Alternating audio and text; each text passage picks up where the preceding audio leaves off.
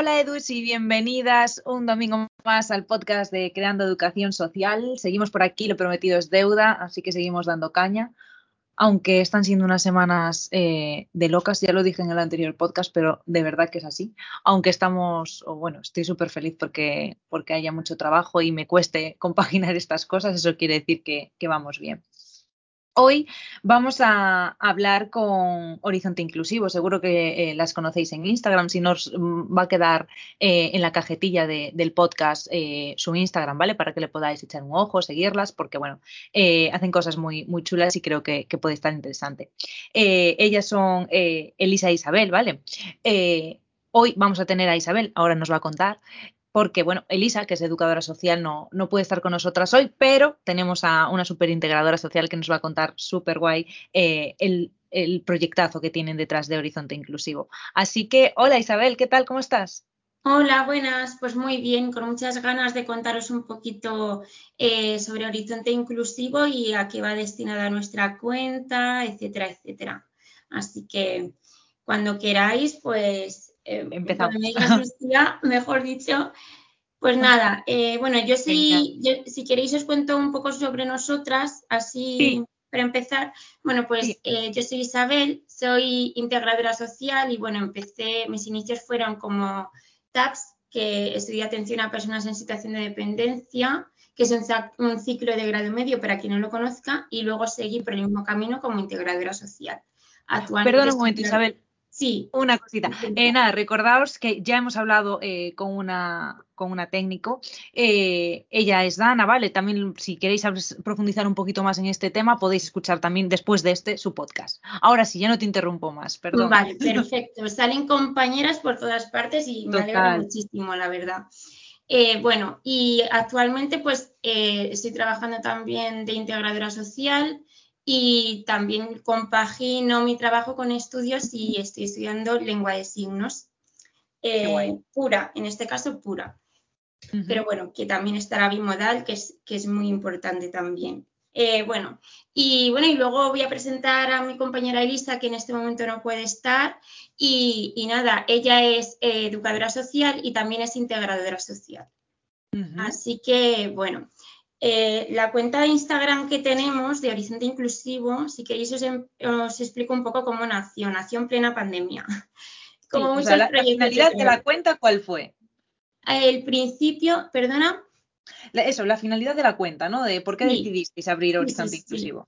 Pues le decidimos sobre todo para un reconocimiento profesional, porque en plena pandemia ya sabemos que no fuimos valoradas eh, pero bueno, en general nuestra finalidad sobre todo es llegar a la inclusión, ese es nuestro objetivo. Y antes de llegar a la inclusión tenemos que eh, intentar conseguir esas patitas que están por allí, ¿no? De unirlas, como puede ser la accesibilidad, em, la igualdad de oportunidades, el feminismo, etcétera. Entonces, eh, sobre todo es sensibilizar a través de nuestros posts, nuestras publicaciones, etcétera, y dotar de recursos a profesionales y también a familias y las propias personas eh, destinadas destinatarias a, estas necesidades, ¿no? Entonces, lo suyo es eso, que aprendan mucho de, eh, nosotras y nosotras también que haya un feedback y aprendamos de, las demás personas, ¿no? Sin embargo, eh, muchas va sobre todo enfocado a personas con diversidad funcional, pero eh, bueno, en varias ocasiones ya me han, dicho, sí, eh, va enfocado a personas con diversidad funcional, pero también habláis sobre el tema de la migración, sobre el tema de salud mental, feminismo, etcétera, ¿no?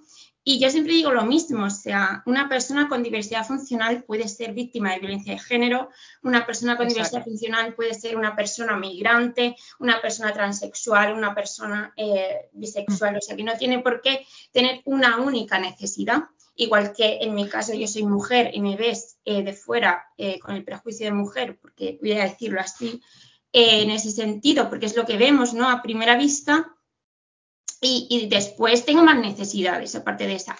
Pues esto es igual. Entonces, lógicamente, la inclusión trata de la diversidad de todas las personas y todas las personas, pues eso, no somos iguales tenemos necesidades diferentes y de ahí viene pues nuestro objetivo sobre todo.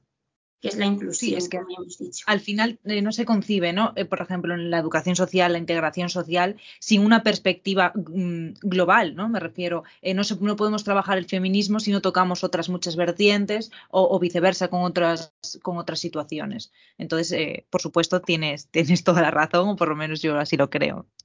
Em, pero, bueno, centrándonos un poco en la diversidad funcional, quiero que nos expliques para la, para la gente que, nos escucha, ¿no?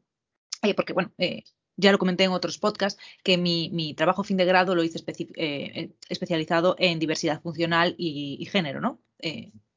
pero, claro, el tema es, claro, hay, muchos, hay mucha terminología, entonces, se dice diversidad funcional, se dice personas con discapacidad, se dice cuál es el término correcto, ¿por qué lo denominamos así? ¿Qué se entiende? ¿Qué entiendes tú por diversidad funcional?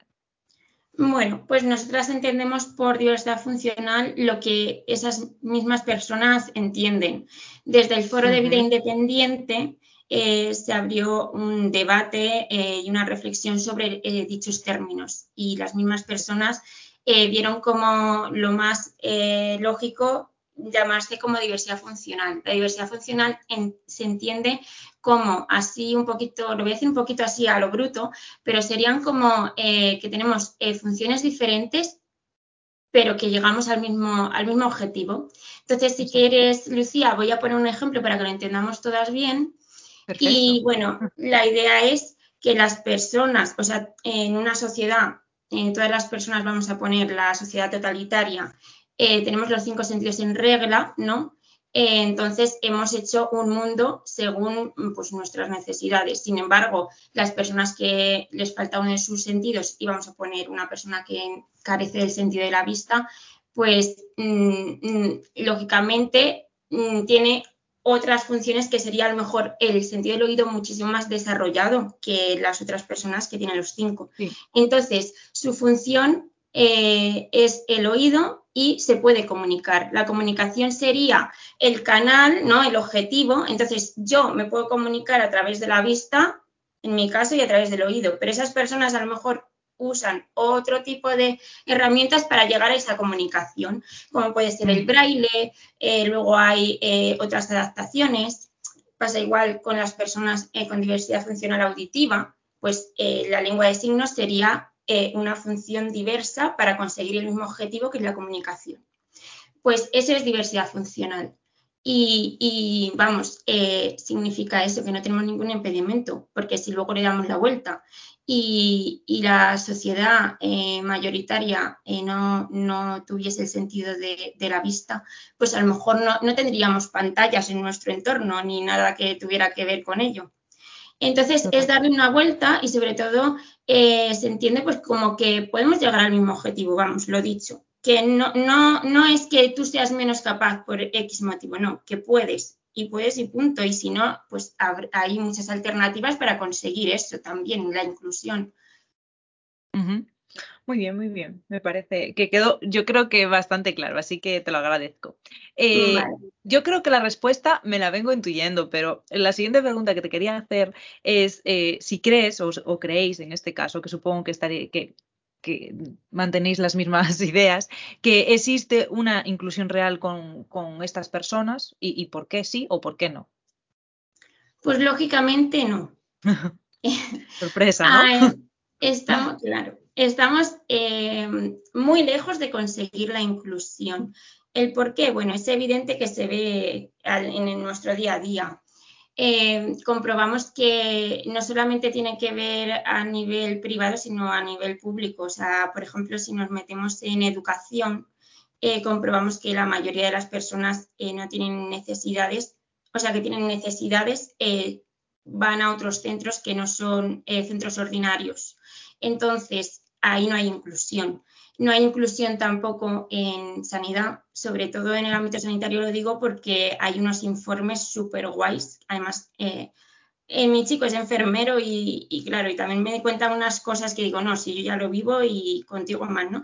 Entonces digo, madre mía, o sea, unos informes que pone discapacitado, eh, tiene retraso mental y claro, los propios profesionales de ese ámbito pues también usan esa terminología porque viene en el informe.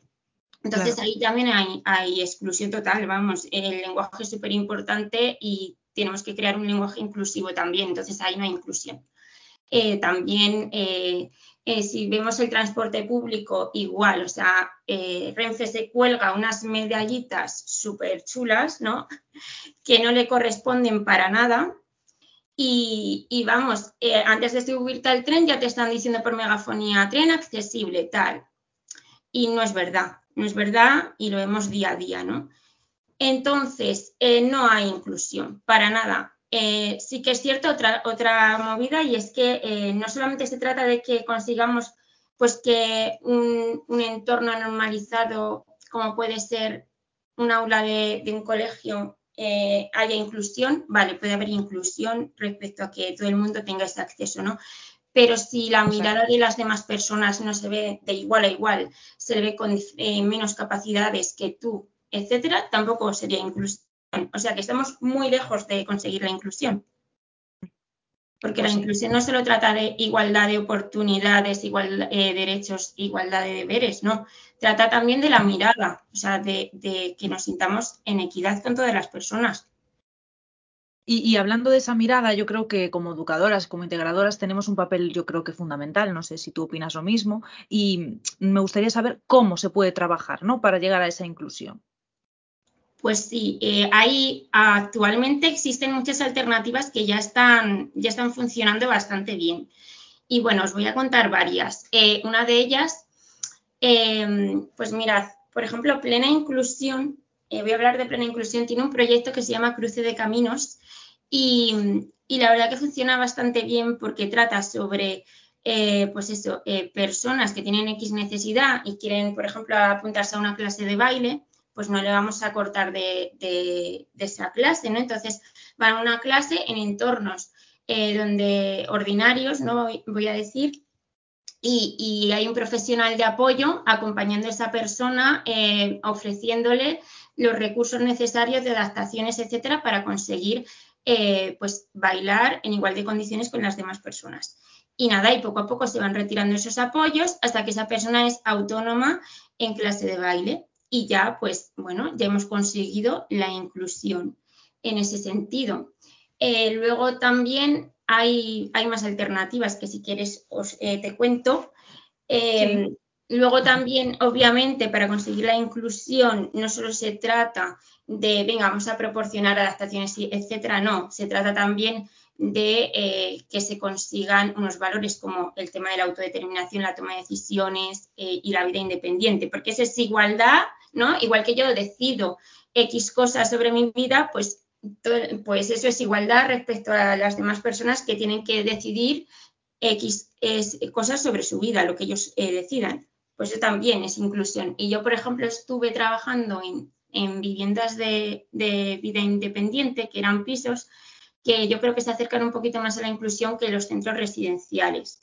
¿Por qué? Pues porque son pisos eh, donde, esas, donde hay un grupo de personas pues, que comparten piso y eligen con quién quieren, quieren eh, convivir.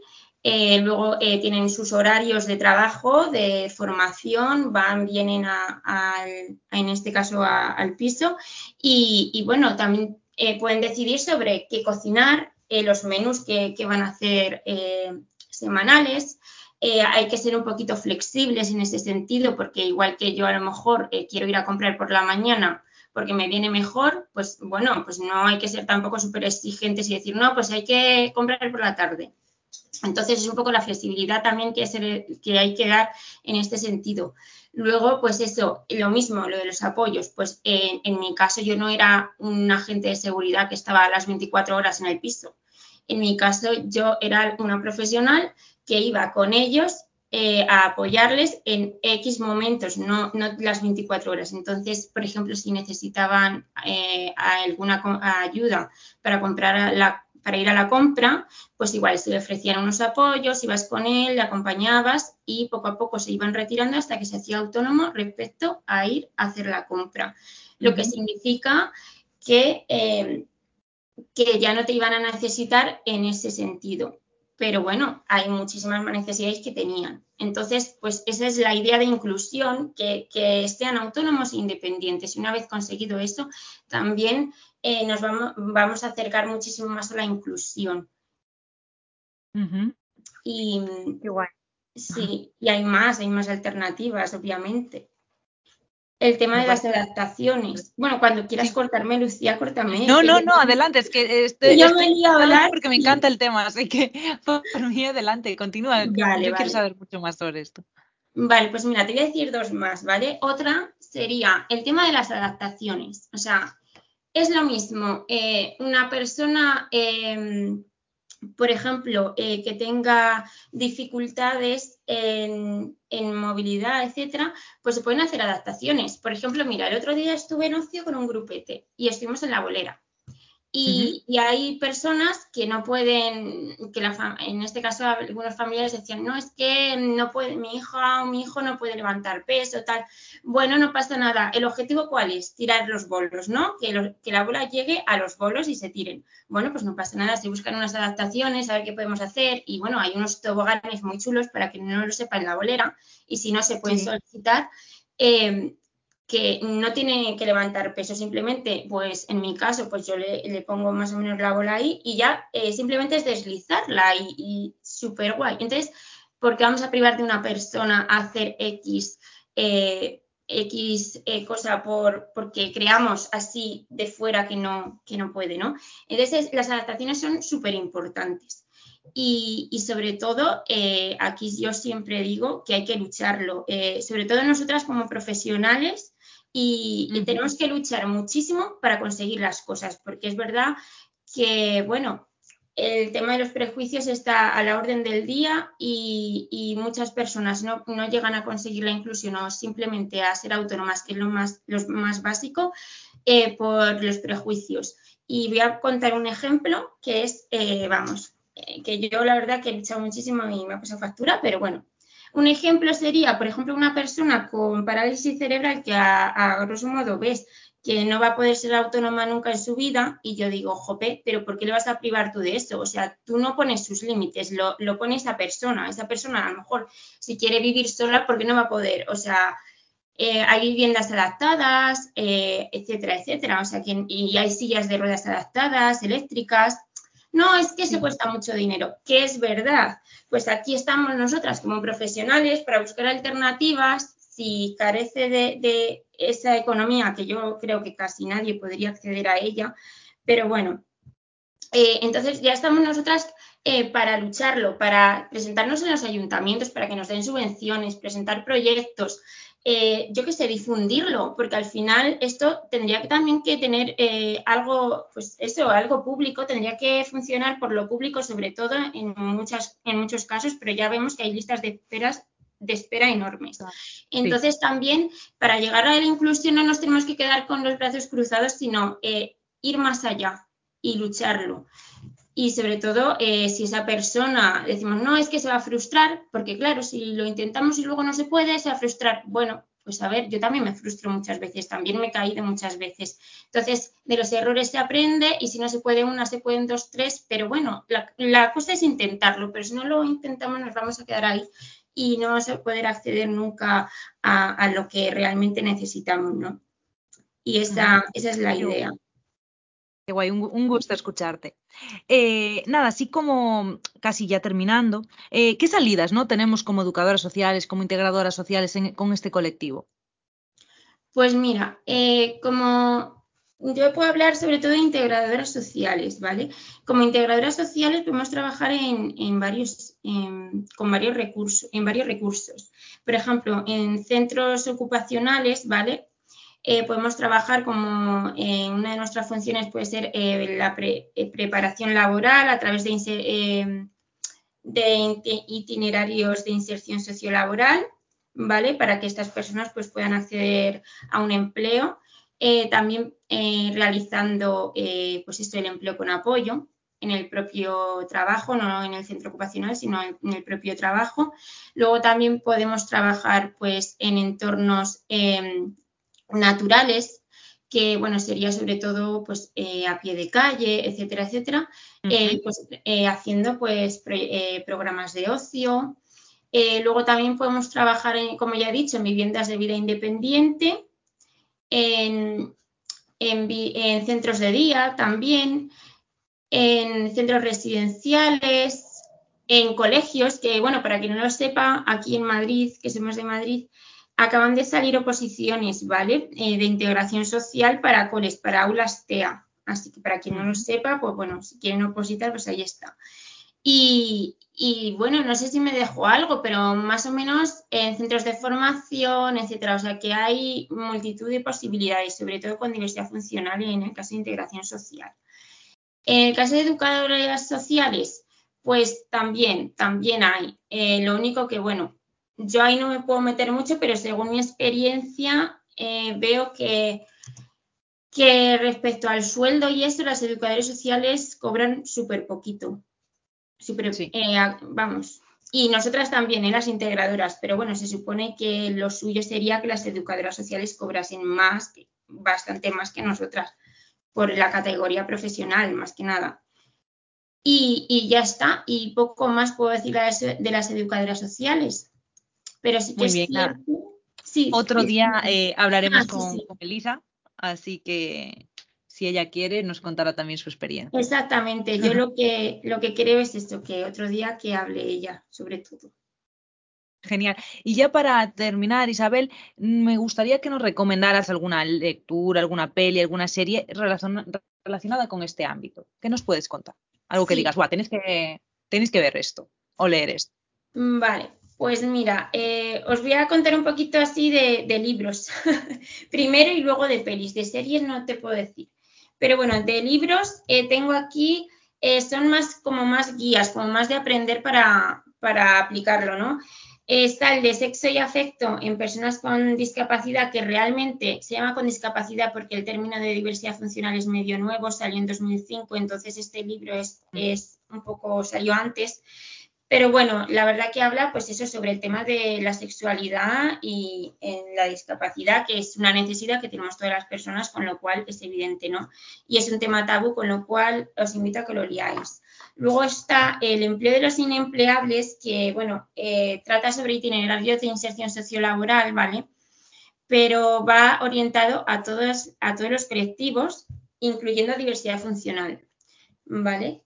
Que también lo, lo recomiendo. Y sobre todo el de lengua de signos española, que se, eh, para Dummies se llama, que si quieres luego te lo escribo porque la editorial y todo, porque es que está súper bien, o sea, si te lo lees y sigues los pasos es que aprendes en lengua de signos, o por lo menos el primer, el primer nivel lo tienes asegurado. Así que es recomendable, porque es muy importante para, para las personas con diversidad funcional que sepamos lengua, lengua de signos.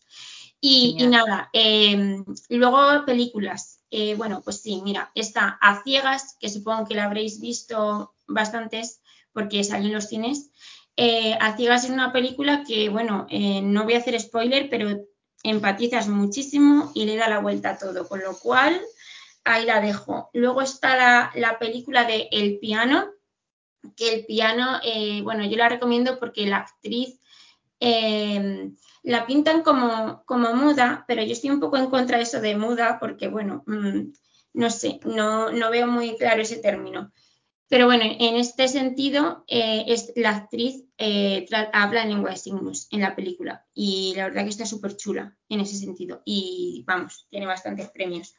Y luego os voy a recomendar otra película que se llama Intocable, que también es muy famosa y, bueno, trata sobre eh, una persona con diversidad funcional que necesita ayuda para realizar sus, sus, pues sus necesidades más básicas y contratan a un profesional para que le acompañe en ese proceso. Y nada, y crea, se crea ahí un lazo y un vínculo súper bonito que, vamos, que os recomiendo 100% que lo veáis. Genial, qué guay, qué guay. Me llevo muchas recomendaciones que no sabía, así que, eh, pues mira, encantada. Genial. Eh, pues nada, Isabel, pues muchísimas gracias. Se me hizo súper cortito, la verdad, el podcast de hoy, así que eso es buena señal. Eh, nada, nos vemos eh, la semana que viene, seguimos escuchándonos por aquí y nada, a seguir a Horizontes Inclusivo y, y que muchísimas gracias, Isabel, por contarnos tu experiencia. Ha sido un placer. Gracias, gracias a ti por darnos esta, este canal de difusión. Qué guay. Pues muchas gracias. un besillo súper fuerte. Chao, chao. Hasta el próximo domingo.